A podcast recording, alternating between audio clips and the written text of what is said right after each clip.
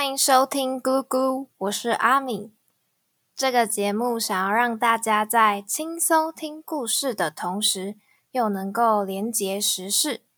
故事来源主要是英美文学作品，一起听故事聊时事吧。今天要讲的故事跟我们这个世界相反，是男生会怀孕的故事。这篇科幻短篇故事叫做《Blood Child》，在一九八四年出版。这个故事大概三十八岁了，作者是 Octavia Butler，一位非裔美籍作家。故事的世界观是人类没有办法保护自己，所以寻求其他星球的外星人的保护。条件是人类要帮他们生孩子，当然不可能让他们白吃白喝嘛。简单来说，他们就是一个共生体系。故事中的外星人不是我们熟悉的那种头大大、身体小小的外星人，他们长得像虫，有很多光滑的角。每一户家庭都会配一位外星人。通常外星人会选男生来当虫卵的宿主，为什么不选女生呢？因为啊，女生要负责生人类小孩，这样外星人才会有源源不绝的宿主可以使用。故事的开头是阿甘他们一家人在吃蛋的画面。蛋的神奇作用在于可以让人充满活力。感到放松，就是他们那个世界的快乐水。阿甘躺在外星人ティガトイ软软又光滑的腿上，很 chill 的吸着快乐水，看起来关系挺不错的。阿甘是ティガトイ宝宝的宿主。其实今天晚上，ティガトイ想让阿甘怀上他的孩子。忽然之间。 屋子外面传来了一些噪音，出去查看之后，发现是一个男人即将临盆。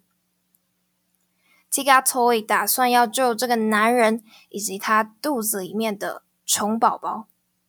ティガトイ叫阿甘赶快去杀一只动物，来让幼虫转移到动物身上，不然的话。 孵化出的幼虫会吃掉这个男人来获得养分，真的是超级残忍的。过了一阵子之后，阿甘带着动物回来了，并担任ティガトイ的助手。他目睹了整个可怕的生产过程。ティガトイ用他的爪子切开这个男人的身体。 挖出十五公分、沾满血的幼虫，还蛮大条的哦。放进去动物里面，那只幼虫就开始狂吃肉，把它给吃光光。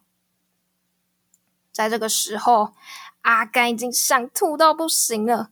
ティガトイ也有同理心，他叫阿甘去外面 empty his stomach，让他去外面吐一吐的意思啦。 阿甘在外面吐完之后，遇到刚刚去寻求帮助的他哥哥阿奎。阿奎看到阿甘吐了满地之后，就呛他说：“哎，你知道你以后会怎样了吧？你只是ティガトイ的所有物而已。”阿甘听了之后，当然是不爽啊，想说。 他哥干嘛要来找茬啊？他刚刚所经历的，难道已经不够恐怖了吗？阿奎说，他之前看过更恐怖的，你这个根本还好，好不好？他看到幼虫直接把人类宿主吃掉的惊悚画面，所以他才离ティガトイ远远的。阿甘听了这番话，也觉得很害怕。他想。 还是让他姐阿轩来代替他当宿主啊！他姐也想讨好ティガトイ，所以应该愿意吧？阿甘就带着这样的想法进屋，重新把枪装上子弹， 开始跟 Tiga Toy 谈判，情势很紧绷。阿甘说：“我不想要当宿主， 即使我跟你感情很好，我也不想要怀你的孩子。你们这些外星人都利用我们。” Tiga Toy 听到后就无奈地说：“那我该去找你姐姐当宿主吗？”阿甘当然说：“好啊。”但是等 Tiga Toy 准备要去找阿轩的时候，阿甘又把 Tiga Toy 叫住，说：“哎，等一下，还是不要好了，不要对我姐姐这么做。” Tiga Toy 觉得阿甘很鲁小，他不耐烦地说：“哎，我已经问过你了，哎，这不是你要的吗？”阿甘说：“我不想要变成像阿奎一样逃避。”知道虫在姐姐身体里面生长这件事情，并不会让我觉得好过。我来当宿主吧。最后，Tiga Toy 成功把卵以及伴随着少量的体液，透过性交的方式放进去阿甘的身体里。他们最终成为了恋人，感情依旧融洽。阿甘保证他不会再拿着枪对着 Tiga Toy，而 Tiga Toy 也发誓他会保护阿甘和他的家人，算是 Happy Ending。我觉得这个故事最吸引我的点啦，就是男生怀孕，我觉得很特别。之前我在经痛的时候，我就跟男友抱怨说，为什么女生要有生理期啊？生小孩也是女生在生，为什么男生这么爽啊？我下辈子也要当男生，男友就回我说：“这样下辈子就换你常常对我色色了。”但在这个故事中，男生女生都得怀孕，谁都逃不了。说到怀孕，最近美国关于堕胎的法案，相信大家应该都有耳闻吧？闹得沸沸扬扬的。在六月二十四日。美国最高法院推翻了1973年的罗诉韦德案，联邦宪法不再保障堕胎的权利。现在是七月十四号，美国有些州是禁止或者是限制堕胎，有些州决定堕胎是合法的，那还有一些州还没有决定。美国大致上面有两派声音啦，pro-life 跟 pro-choice 派。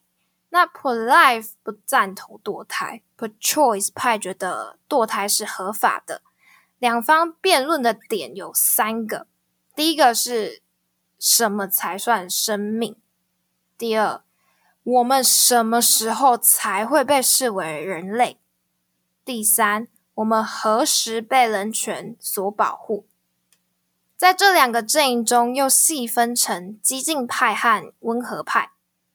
那激进的 pro-life 派觉得，从受孕那刻起就不可以堕胎；温和的 pro-life 派觉得，胚胎有心跳或是脑部活动以后，这个区间大概落在孕期的六到七周，就不能拿掉小孩。堕胎在孕期前六周是 OK 的。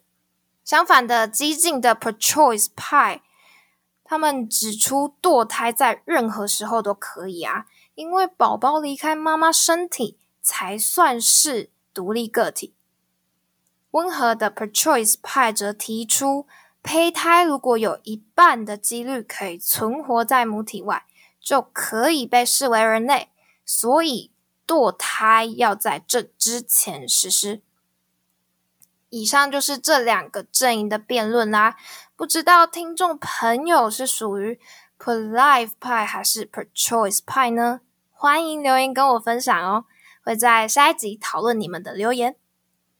那我自己是支持堕胎合法啦，觉得妈妈本来就有权利可以决定自己的身体还有人生啦。如果政府禁止堕胎的话，想要堕胎的女生还是会去做这件事，这样甚至会迫使这些女性去使用非法的方式堕胎，对身体健康也不好啊。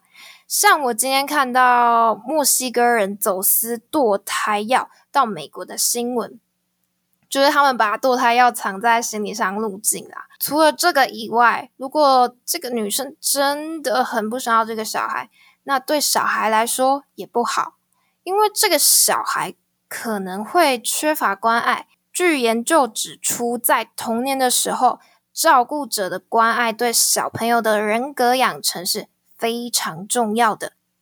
如果没有办法得到父母适当的关心，小孩的心理可能会发展不健全。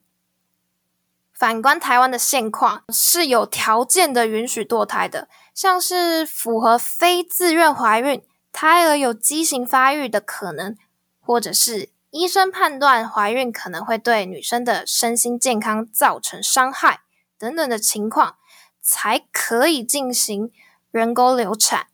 在今年四月的时候，就是不久之前啊，政府公布优生保健法修正草案，除了会更名为生育保健法之外，来消除歧视，也会针对里面的条文进行修正。像是删除人工流产需要配偶同意的规定，来促使女性拥有生育自主决定权。那这个法案蛮值得我们继续追踪下去的哦。今天就差不多到这边结束啦，欢迎大家留言告诉我你的想法，下次见，拜拜。